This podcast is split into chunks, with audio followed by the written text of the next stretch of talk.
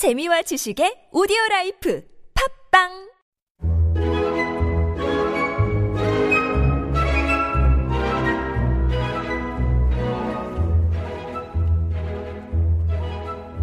L'aurora di bianco vestita già l'uscio dischiude al- 중국 사람들이 믿는 음, 그들의 조상에 관한 유명한 전설이 하나 있습니다. 아득히 먼 옛날 우주는 하나의 거대한 알이었습니다. 어느 날 그 알이 둘로 쪼개졌죠. 위의 반은 하늘이 되었고 그 아래 반은 땅이 되었습니다. 그 땅에서 최초의 사람인 반고가 나타났죠. 그는 날마다 열 자씩 키가 자랐고 하늘도 그만큼 열 자씩 높아졌으며 땅도 열 자씩 두꺼워졌습니다. 1만 2천 년, 아니 1만 8천 년이 흐른 뒤 반구는 죽습니다. 그의 머리는 쪼개져서 해와 달이 되었고 그의 피는 강과 바다를 가득 채웠죠. 그의 머리칼은 습과 초원이 되었고 땀은 비가 되고 숨결은 바람이 되었으며 목소리는 천둥이 되었습니다. 인간은 인간은 그의 몸에 붙어 살던 벼룩이 우리 인간들의 조상이 되었다고 합니다.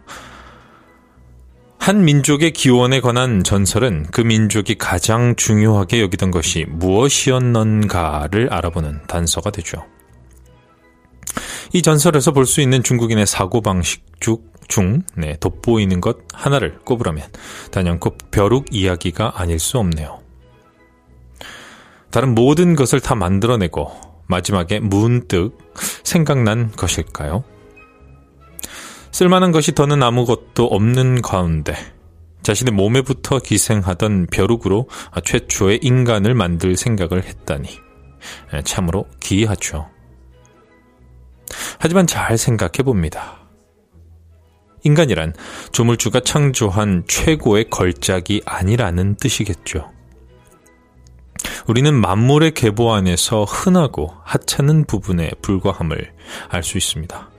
그리고 보잘 것 없는 우리는 만물에 기생하면서 살아가죠.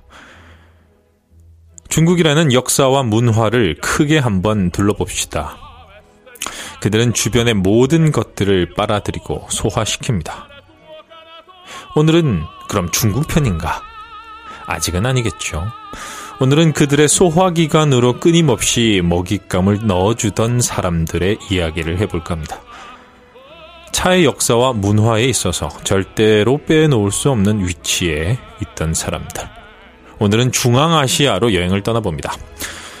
안녕하세요. 프로젝트 T의 62번째 시간입니다. 저는 차 만드는 남자, 정다인입니다.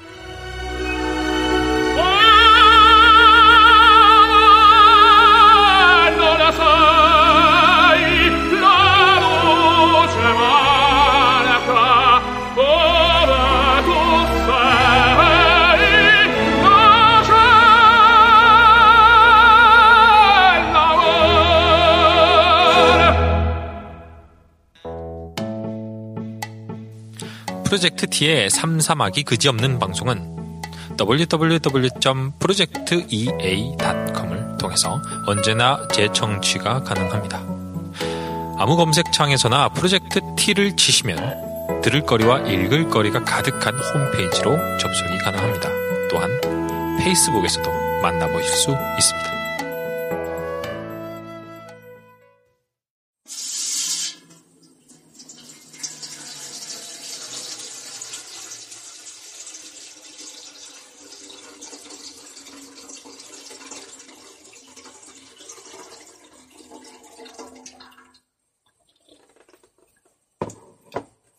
중앙아시아가 처음부터 지금처럼 어, 황량하고 건조한 곳은 아니었습니다. 음, 아프리카로부터 시작된 그 인류의 대장정의 시기부터 네, 세계 각지의 문명이 건설이 됐고 또 자라날 즈음까지만 해도 네, 이곳은 따뜻하고 습하면서 예, 토질도 기름졌을 것이라고 학자들은 주장하죠.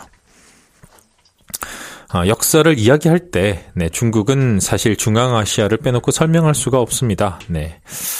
흔히 중국 미술은 네, 폭넓고 깊은 음, 다양한 것들 간의 조화가 아, 아름다움을 만들어낸 것이다. 이렇게 평가를 하는데요. 이때의 아름다움이란 네, 자연의 리듬을 직관적으로 깨닫고 네, 작가의 손이 이 깨달음을 생생하게 표현함을 의미하죠. 자연에서 느끼는 리듬감을 예, 본능적으로 호흡하는 그 선의 윤곽이 바로 음, 그들의 내적인 음, 생명력이다라고 하는 이 전문가들의 견해는요. 중국 도자기들 중에서 특히 네, 차호나 네, 다관 등에서 적용할 수 있다라고 합니다. 그리고 이 모든 것의 시작은 바로 중앙아시아를 통해 서북 쪽으로 흘러 들어간 네, 외래 문화 소화 능력 덕분이었죠. 음, 인류의 문명사를 놓, 펼쳐놓고 봤을 때요. 네, 신석기 시대의 경우는요. 어느 한 지역이나 문명의 그 특출한 개성이 아닌 네, 신기하게도 그 유사성이 돋보이는 일종의 공통 문화. 어, 요게 특징이었다고 할 수 있습니다. 그리고 이 유사성을 토대로 해서 네, 지역의 개성들이 더딥혀지는 방식으로 그 다음 단계를 향해 예, 걸어 나아갔던 것이죠. 서아시아 곳곳에서 시작이 되었거나 음, 날강 유역의 이집트에서 발현했던 그 각종 문화 양식 혹은 장식물들이 네, 서아시아를 거쳐서 중앙아시아로 흘러 들어갔고요. 아, 특히 채색토기 문화나 그 청동기의 경우는 음, 중앙아시아를 거쳐서 중국으로 전파가 된 것이죠. 반대로 중국에서 역으로 네, 서쪽을 향해 건너갔던 문물들도 많았습니다. 그렇다면 잠깐 생각해 볼 수 있겠죠. 음, 지금도 예외가 아닌 법칙 중 하나는 이 물류가 쌍방향으로 소통하는 접점에 위치한 도시는 반드시 부흥하기 마련이다라고 하는 것이죠. 아, 즉 교통의 요지면서 동시에 물류 창고와 교육이 동시에 가능한 곳이라면 번성할 수밖에 없었을 것입니다. 중앙아시아는 매우 사실 매우 부유한 문명의 땅이었죠. 어, 이곳에서 머물렀던 수많은 선진 문물들은요, 어, 그들의 좌측인 서양과 우측인 동양 어느 쪽도 온전히 구비할 수 없던 것들로 채워져 있었습니다. 서양이 가지지 못했던 것은 동양이 가지고 있고요. 또 동양이 가지지 못했던 것은 서양이 가지고 있었지만 이 중앙아시아는 둘 다 가지고 있었던 셈이죠. 그리고 이것이 흘러가는 시작점은 어, 지금의 우즈베키스탄의 예, 수도는 아니지만 예, 과거 어, 이 우즈베키스탄의 가장 큰 문화 정치, 경제의 도시 사마르칸트였고요. 중국 방향으로 들어가는 병 모양의 출구는 바로 어, 병목 현상이라고 하죠. 네, 뭐 교통에서도 쓰는데 어쨌든 이 병목에 해당하는 지점 바로 이게 지금 중국의 자치령이죠. 음, 돈황입니다. 어, 중국은 서역에서 많은 것들을 받아들입니다. 음, 이 부분에 대해서 모르셨던 분들 참 많으실 텐데요. 네. 가부장제도 서양에서부터 받아들인 거고요. 말을 타고 기르는 법도 그렇고, 네. 희생제의라던가, 하늘에 제사하는 풍습이라던가, 아주 크고 거대한 분묘, 일종의 묘지죠. 어, 요걸 건설하는 거. 어, 그리고 인화문. 즉, 그 예술사에서 굉장히 중요한 부분인데요. 그 도자기의 표면에, 네, 도장 따위의 도구로 그 무늬를 찍어서 네, 장식하는 기법 또한 네, 이렇게 서쪽에서 동쪽으로 흘러 들어간 것이죠. 어, 예를 들어서 우리가 잘 알고 있는 그 당나라의 문화품이죠. 당삼채. 역시 이집트를 거쳐서 서아시아, 중앙아시아를 거쳐 들어온 일종의 특색이었던 겁니다. 그러니까 특히 도자기와 관련해서는 아주 압도적인 영향을 받았죠. 반대로 네, 중국에서 이쪽으로 그러니까 그 사마르칸트로 흘러 들어간 것들 중 네, 대표적인 것이 바로 우리가 사랑하는 네, 티 차입니다. 지금부터 중앙아시아의 대부분 국가에서는요, 네, 차를 아주 손쉽게 네, 찾아볼 수가 있습니다. 네, 그리고 지역에 따라서 마시는 차들도 또 다르죠. 음, 어떤 지역은 홍차, 네, 어떤 지역은 우롱차, 네, 어떤 지역은 녹차를 선호할 정도로 차는 아, 그들에게 굉장히 익숙한 문화였기 때문입니다. 음, 또한 네덜란드나 벨기에 상인들에 의해서 어, 10 16세기, 17세기쯤에 유럽에 본격적으로 차가 소개되기 아, 이전부터 차는 이러한 중앙아시아와 터키를 거치는 육상 루트를 통해서 서역에 알려지게 되었죠. 여하튼 네, 중앙아시아는 음, 현재 문명화되고 되었고요. 음, 동시에 중세 이후에 그 이슬람의 강한 영향을 받은 것과 동시에 어, 해상 루트가 개발이 되면서 일종의 대항해 시대라고 하죠. 15세기, 16세기 이후부터 어, 차츰 그 영향력을 잃게 되었습니다. 하지만 21세기를 사는 우리의 입장에서 보면요. 상당히 흥미로운 점들이 많이 남아있죠. 아, 가령 투르크메니스탄의 수도 아슈하바드. 요, 요 아슈하바드의 의미는요. 사랑의 도시라는 겁니다. City of Love. 어, 그 이름에도 불구하고 네, 사방이 아주 칙칙하지만 네, 서양인들에 의해서 각광받는 장소 중의 하나가 됐죠. 왜냐하면 그곳에서 항상 벌어지는 일요 시장, 네, 일요일마다 벌어지는 시장이죠.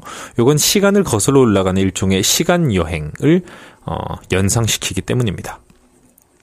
이곳은 한때 그 동서 교역로가 교차하는 국제 무역 시장이었고요.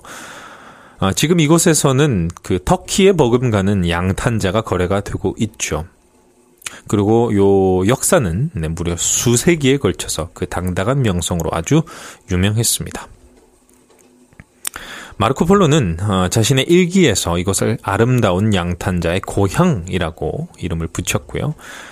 그 유명세를 잊지 않고 네, 현재까지도 이 톨쿠치카 시장은 여전히 세상에서 가장 아름다운 양탄자가 거래되는 곳으로 유명합니다. 아, 대부분의 양탄자들은요, 어, 옆 나라죠, 네, 옆 나라죠. 그 우즈베키스탄의 도시 부하라의 이름을 따서 부하라 양탄자라고 부르지만 실제로는 그 전통적으로 이곳 투르크메니스탄에서 직접 제조되고 사용되어 왔던 어, 것들입니다. 아, 부하라. 네, 부하라. 네, 이름이 참 재밌죠. 부하라는 그곳에서 그렇게 그렇게 예, 멀지도 음, 가깝지도 않은 곳에 위치합니다. 어, 투르크메니스탄이 우즈베키스탄의 서쪽에 위치를 하고 있죠. 그리고 우즈베키스탄은 중국의 예, 서쪽에 위치를 하고 있습니다. 음, 우즈베키스탄의 이 신비로운 예, 요 도시는요. 사실 그곳에 발을 디디는 그 여행자들로 하여금 지금 내가 과연 몇 년도에 살고 있는가 네, 요걸 진지하게 생각하게끔 하는 그런 마력이 있습니다. 음, 이 도시가 언제 만들어졌는지는 네, 할아버지 할머니들도 모르시죠. 그리고 어, 그곳의 시장님도 모르시고요. 며느리도 모릅니다. 하물며 우리 여행자인 우리들이 예측할 수 있을 리도 만무하죠. 음, 그래서인지, 네, 재밌게도, 어, 재밌는 이벤트가 97년에 있었습니다. 어, 부하라 시 당국이요, 어, 1997년 임의로 네, 부하라 탄생 2500주년 기념일을 어, 정했다는 그런 일도 있었죠. 그러니까 최소 뭐 한 2000년에서부터 3000년 사이가 된 도시가 아닐까 이렇게 생각할 수 있겠죠. 대단한 거 아니겠습니까? 네. 천년 고도, 어, 우리나라에도 몇 있지만, 네. 2500년, 어, 드물죠. 어쨌든 부하라는요, 사마르칸트와 마찬가지로, 어, 실크로드, 네, 실크로드. 동역과 소역, 서역, 그러니까 동양의 어, 어떻게 보면은 중국에서부터 음, 서쪽으로는 로마에 이르기까지의 에, 그 교역 루트를 바로 실크로드라고 부릅니다. 이 실크로드의 최고의 주요 거점 중에 하나였지만 반대로 네, 사마르칸트는 현대화됐음에도 불구하고 바로 이 부하라는 전혀 현대화되지를 못한 곳입니다. 이걸 이제 좋다고 우리가 받아들여야 할지, 네, 안타깝게 여겨야 할지, 요건 뭐라고 쉽게 말할 수가 없습니다만, 음, 몇천 년이 된 것인지 알 길 없는 이 구시가지에서, 네, 언제 만들어졌는지 알 수 없는 길, 어, 언제 심어졌는지 알 수 없는 나무, 네, 언제 부서졌다가 다시 세워졌는지 알 수 없는 건물들, 예, 여전히 살아가는 그 안에서 살아가는 사람들의 모습을 보면요. 음, 지구상에 이제는 몇 남지 않은 네, 문명의 타임캡슐을 지금 타고 우리가 아, 바라보고 있다라는 사실. 그런 상상을 하면 저는 어, 흥분감을 감추기가 참 어렵더라고요. 그런 것들이 세상에 몇몇 남아 있죠. 음, 뭐 페트라 같은 네, 그런 것들도 있고 참 많을 텐데 그 이집, 이집트에 가면 네, 음, 피라미드, 네, 기자의 피라미드부터 시작해서 그런 것들도 참 많죠. 하지만 그렇게 흔하지는 않습니다. 음. 물론 유럽에 가면 어 2000년 정도 된 로마 시대 와인 저장고 이런 것들을 볼 수 있습니다만 사실 음 유럽을 제외하고 어, 전 세계를 통틀어 가지고 그런 것들이 잘 보존되어 있는 곳은 드무니까요. 자, 이 부하라에 가면요. 네, 오래된 건물들이 평균 1000년 이상을 넘겼다라고 생각하시면 될 것 같습니다. 그리고 새롭게 지어진 건물들도 대부분 16세기 무렵, 그러니까 우리 조선 초기라고 생각할 수 있겠죠. 사실 그 무렵만 해도 네, 이곳은 매우 북적북적했을 것이고요. 수많은 찻집과 차 향기가 향신료들과 뒤섞여서 아주 이색적인 그런 풍경도 자 냈었겠죠.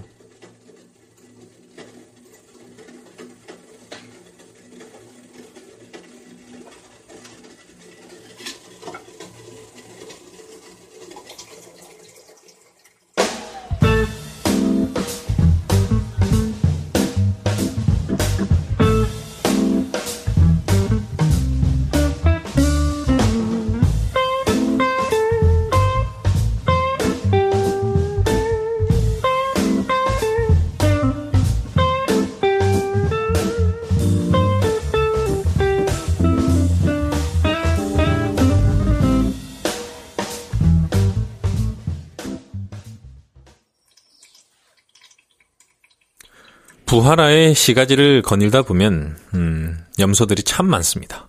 매하고 우는 그 염소들이죠. 녀석들은 사람을 봐도 피할 생각이 별로 없습니다. 그러니까 이 어, 뒷골목의 대장들 인 셈이죠. 음, 이 녀석들 주변으로요 아이들이 뛰어놀고 또 어, 언제부터 시작되었는지 알 길 없는 그 수많은 찻집들에서는 노인들이 서로 모여서 시슈베슈라고 하는 그런 전통 주사위 놀이를 하곤 합니다. 우즈베키스탄은 음, 소비에트 연방이 해체되고 난 이후에 네, 독립한 중앙아시아 국가들 중에 단연코 흥미로운 곳이라 할 만합니다. 세계 역사에서 손꼽히는 정복자 중 하나인 네, 티무르 대제는요. 이곳 사마르칸트에 자신의 제국 수도를 세웠고 이곳에 대한 소문은 서양인들 사이에서 환상처럼 떠돌았습니다. 동양의 끝이 바로 이곳이었고요. 이 너머의 세상은 중국과 지팡구로 대변이 되는 판타지 세계였던 것이죠. 당대 최고의 예술가들과 서양과 동양의 모든 기술 양식이 결집된 이 사마르칸트는 어, 무역의 일종의 엘도라도였습니다. 세상에서 가장 거대한 광장으로 유명한 리제스탄 광장은 무려 200년이 넘는 세월 동안 건축이 되었죠. 현대 이전의 한 문명이 스스로의 가치를 시각적으로 보여줄 수 있는 기록을 남기는 것. 그리 흔하지는 않죠. 바로 리제스탄 왕 광장은 바로 이 사마르칸트 그리고 넓게는 실크로드가 가지고 있는 문화적인 어, 힘 그것의 결정체였다고 볼 수 있습니다. 축구장만한 크기의 이 광장을 둘러보다 보면요. 아, 짬뽕이라는 게 이렇게 만들어야 하는 곳이구나라는 깨달음을 얻게 되죠. 중국이 스스로의 역사로 증명을 하는 그 외래 문명의 수입 과 소화라는 이 긍정적인 결과, 음, 그것과 마찬가지로요. 형태만 조금 다를 뿐, 네, 이곳 역시 동네 수준의 짬뽕이 아니라 세계주 수준에서 노는 짬뽕이란 바로 이런 것이 아닐까 하는 감탄을 만들어냅니다. 멀지 않은 곳에 위치한 샤이진다 묘지는 음, 페르시아와 아제르바이잔에서 동원한 그 최고의 장인들이 이룩해낸 또 다른 걸작이죠. 테라코타 건축재와 마요르카 도자기, 갖가지 문양의 타일을 이용한 이 묘지는요. 사실 이 근방을 놓고 비교할 것이 아니라 동시대 전 세계를 대상으로 확장해 놓고 살펴보아도 수준이 높은 도자기 공예입니다. 이곳에 묻힌 이는요, 티무르 황제의 부인과 그 가족들이다, 뭐, 어, 사촌들이다, 네, 조카 딸들이다. 뭐 어, 이런 이야기가 있습니다만 사실 이보다 훨씬 인기가 있는 곳은 어, 지금 이 우즈베키스탄이 예, 예, 국교가 이슬람교죠. 그렇다 보니까 이, 이슬람교의 창시자인 마호메트의 친척입니다. 쿠삼 이븐 아바스라는 사람의 예, 묘지가 가장 인기가 좋다고 하네요. 그래서 이슬람 교도들은요, 이 묘를 세 번 순례하는 것을 메카 한 번 순례하는 것과 동등, 동등하게 예, 취급한다고 합니다. 그러니까 이 근처에 사시는 이슬람 교도분들은 네, 메카까지 굳이 가지 않으셔도 되니까 참 좋겠죠. 네. 여러분들 그거 잘 모르셨을 겁니다. 차 하면 의뢰 생각하는 나라들이 딱 정해져 있죠. 중국, 일본, 네, 대만, 음, 인, 인도, 네, 그리고 뭐, 영국, 네, 프랑스, 뭐, 이렇게 좀 정해져 있습니다만, 사실 유럽은 제외하고요 어, 아시아권에서 차 소비량, 그리고 차를 습관적으로 마시는 빈도를 놓고 보면, 사실 중국에 버금 가는 곳이 바로 이 중앙아시아 국가들입니다. 특히 이 우즈베키스탄은요, 주식이 바로 빵과 곁들여 마시는 차입니다. 그리고 식사 자리에서 음식에 차를 곁들여 마시는 일, 요게 굉장히 중요한 전통 중의 하나이죠. 사람들과 담소를 나눌 때도 차는 절대로 빠지질 않습니다. 일종의 습관적인 양식이면서, 네, 실제로 먹는 양식이기도 하면서, 네, 최소한의 예를 갖추기 위한 행동 정도라고 생각할 수 있겠죠. 그래서 여행하면서 나누는 차 선물 역시 네, 그들의 호감을 얻을 수 있는 아주 손쉬운 방법이 되기도 합니다. 우리가 그들의 문화를 약간이나마 이해하고 있음을 네, 무의식적으로 인지를 시켜주는 셈이니까 말이죠. 그들은 참 다양한 차를 마십니다. 음, 잎그 자체를 우려 마시는 스트레이트 방식도 당연히 최고지만요. 레몬이나 설탕을 넣어서 마시는 레몬차도 네, 좋아한다고 합니다. 근데 어, 재밌는 얘기가 있더라고요. 음, 이곳 사람들이, 네, 유럽인들이, 음, 차에 설탕 같은 달콤한 것을 넣어서 많은 것들을 잃어버리는 것이다. 네. 이렇게 생각을 한다고 합니다. 어, 저, 저는 개인적으로 참 격하게 공감을 하는데요. 어, 제가 이제 원래, 원래 단 음료를, 네, 초콜릿을 제외하고는 잘 안 먹는 것도 있지만, 사실 차 같은 굉장히 세밀하고 레이어가 다양한 음료에는, 네, 설탕 같은 강렬한 단맛이 들어가면 어, 다 사라지죠. 날아가니까 말이죠. 하지만 이제 설탕이 워낙 대중적인 기호를 끌어당기는 네, 부속물이다 보니까 음 아무래도 네 그렇게 인기가 많아진 거겠죠. 여튼 이 사람들이 이렇게 생각한다는 것을 알고 보니까 어, 굉장히 반갑더라고요. 아, 제가 한번 가서 장사를 해야 되지 않을까 이런 생각을 해보는데 뭐 어쨌든 그 이 우즈베키스탄 사람들 중에서도 네, 설탕을 넣어서 마시는 차는 있습니다. 음, 왜냐면 이제 원래 우즈베키스탄은 네, 설탕이 안 나는 곳이라서요. 네, 예로부터 귀했다라고 하죠. 근데 뭐 지금에야 네, 공장식으로 생산을 하니까 네, 문제가 좀 다르기 때문에 지금은 이제 설탕을 넣어서 마시는 차들도 어느 정도 어, 소비가 된다라고 얘기할 수 있겠죠. 어쨌든 뭐 이곳을 여행하고자 하시는 분들을 위해서 네, 제가 가르쳐 드리다면 드리자면 요걸 칸드 초이라고 어, 얘기를 합니다. 이 칸드가 각설탕을 의미하고요. 어, 초이 차이라고 말을 해도 됩니다. 네가 바로 차를 의미하죠. 어, 항상 우리가 차이티, 차이티 하죠. 예, 차이티라는 말 자체가 네, 중의어 반복이죠. 네, 차이가 티를 의미하니까요. 그러니까 차차입니다. 그래서 어, 초이라고 여기서 말하는 것이 곧 바로 인도에서 말하는 차이 같은 의미라고 생각하시면 될 것 같네요. 그리고 이 우즈베키스탄 사람들은 그 지역에 따라서 즐겨 마시는 차가 참 다르다고 합니다. 이것도 참 재밌지 않습니까? 수도인 타슈켄트 지역은요, 홍차를 굉장히 즐겨 마십니다. 그리고 어, 칼라칼팍 공화국이라고 부르는 그 북서쪽의 자치구 지역. 이 우즈베키스탄이 동서로 좀 길쭉한 편입니다.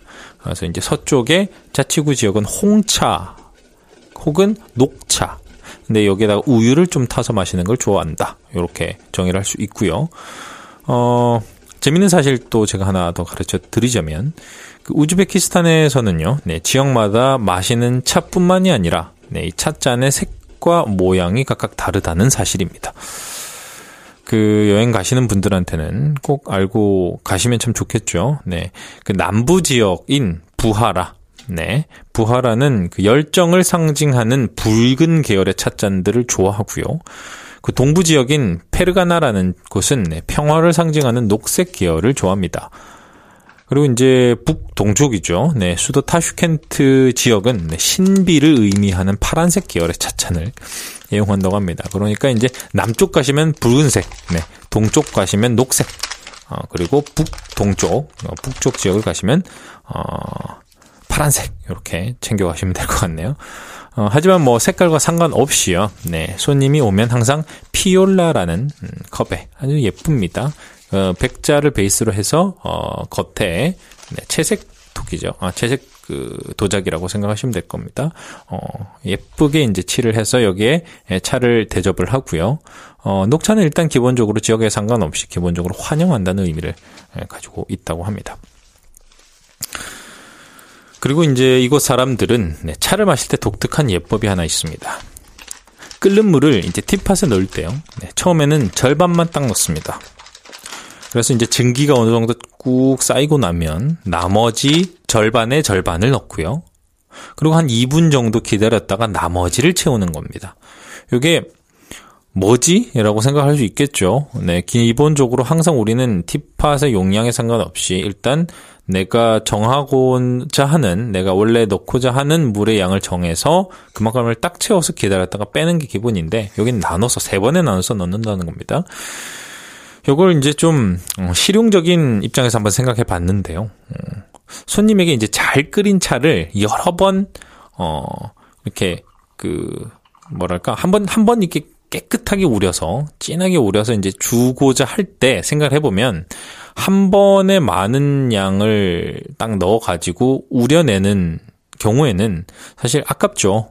네, 뭐 예를 들면 내가 이 팁, 이 티는 한 2분 정도 우리는 게 적당하다. 아, 3분 정도 우리는 게 적당하다. 그러면 이제 그만큼 딱 우리고 빼내고 나머지 버리면 상관없지만 좀 아까우니까 네, 적은 양을 넣고 진하게 우린 다음에 농도 조절을 하는 것이 아닐까 네, 물을 지속적으로 넣어서 농도를 맞춰주는 것은 아닐까 싶습니다만 사실 정확하게는 저도 모릅니다. 네, 아시는 분 있으면 가르쳐 주시면 감사하겠습니다. 어, 그리고 또 재밌는 이런 얘기도 있습니다. 그 손님에게 주인이 차를 낼 때요. 조금만 따라줄수록 예, 존중의 정도가 높다. 네. 그런 말이 있습니다. 어, 실제라고 하니까요. 네. 이 부분도 생각해 보실 필요 있습니다. 그러니까 가득 부어주면 여러분들이 예를 예를, 예를 들어서 네, 현지인들한테 이렇게 차를 가득 부어주면 빨리 먹고 자리를 뜨라는 어, 얘기로 네, 오해를 받을 수 있기 때문에 음, 이 재미난 에피소드를 꼭 기억을 하셨다가 네, 써먹으시길 바랍니다. 네, 어쨌든 음, 이 나라 사람들 이만큼 차에 관한 관습 음, 풍부하다는 거죠. 다양하다는 것이고 익숙하다는 겁니다. 익숙하다는 것은 그만큼 차를 마실 공간도 많다는 것이겠죠. 바로 차이카나라고 부르는 일종의 티하우스가 아주 오래전부터 활성화되어 있었습니다. 동네마다 있는데요. 네, 이곳은 어, 주로 그 연못이나 운하 같은 네, 물가 옆에 있습니다. 생각해 보면 중앙아시아가 바다가 없죠. 네, 그렇다 보니까 물이 귀합니다. 이런 곳에 옆에서 항상 차를 마셨다라고 생각하시면 될 텐데요. 상징적이죠. 음, 대부분은 이제 우즈벡의 남성들입니다. 어, 아무래도 지금은 이슬람 국가다 보니까 그럴 수밖에 없겠죠. 이 남성들이 주로 앉아서 차를 마시는 이곳은요, 아주 조용하고 평화로운 분위기에서 대화를 나누기 굉장히 좋은 곳이다라고 생각할 수 있습니다. 여기다 이제 당연히 피올라라는 그릇을 쓰겠죠. 그 크기는 이제 지방마다 좀 다르지만요. 어, 대체적으로 작은 편이고 자주자주 따라준다. 이렇게 생각하시면 될 것 같습니다. 이걸 곰곰하게 생각을 해보면 어, 답이 좀 쉽게 나오죠. 손님에게 여러 번에 걸쳐서 자주 자주 따라내는 것이 같은 양을 먹더라도 어, 보기에 좋죠. 그리고 아이 사람이 나한테 신경을 많이 쓰는구나라는 생각을 자연스럽게 유도할 수 있겠죠. 물론 지방으로 내려가면요. 이 크기가 점점 커져서 네, 밥그릇만한 것도 있는데요. 이것도 이렇게 생각해 볼 수 있습니다. 아주 옛날부터 상업으로 바빴던, 장사로 바빴던 이 사람들에게 한 번에 많은 양의 차를 따라 마시고 얼른 일어나야 했음. 요거를 상상해 볼 수 있겠죠. 그러면 이제 차를 왜 그렇게 우리느냐, 왜 그렇게 따라주느냐, 왜 크기가 각각 다르느냐에 대한 어, 실마리가 자연적으로 풀리게 되는 것이죠.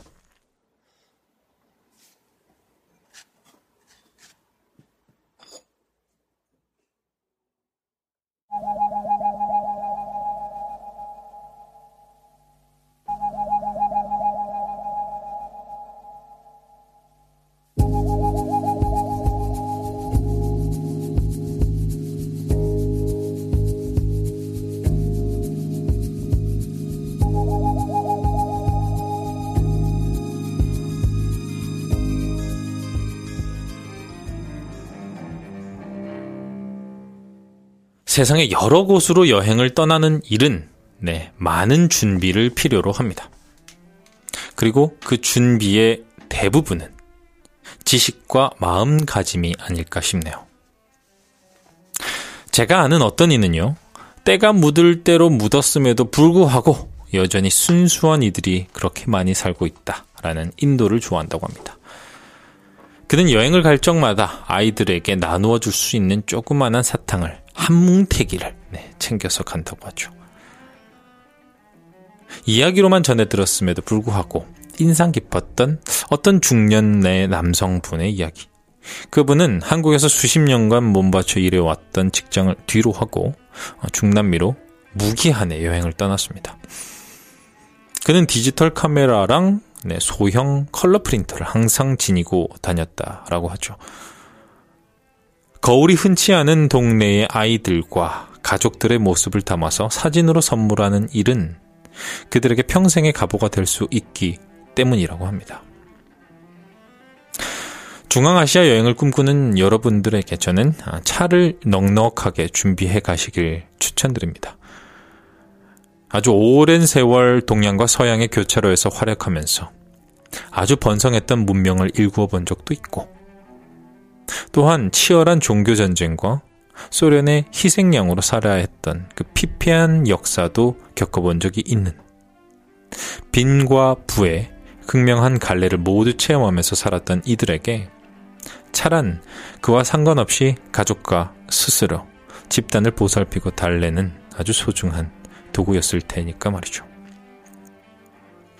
오늘 프로젝트 T가 준비한 시간은 여기까지입니다. 청취해주신 여러분 감사고요.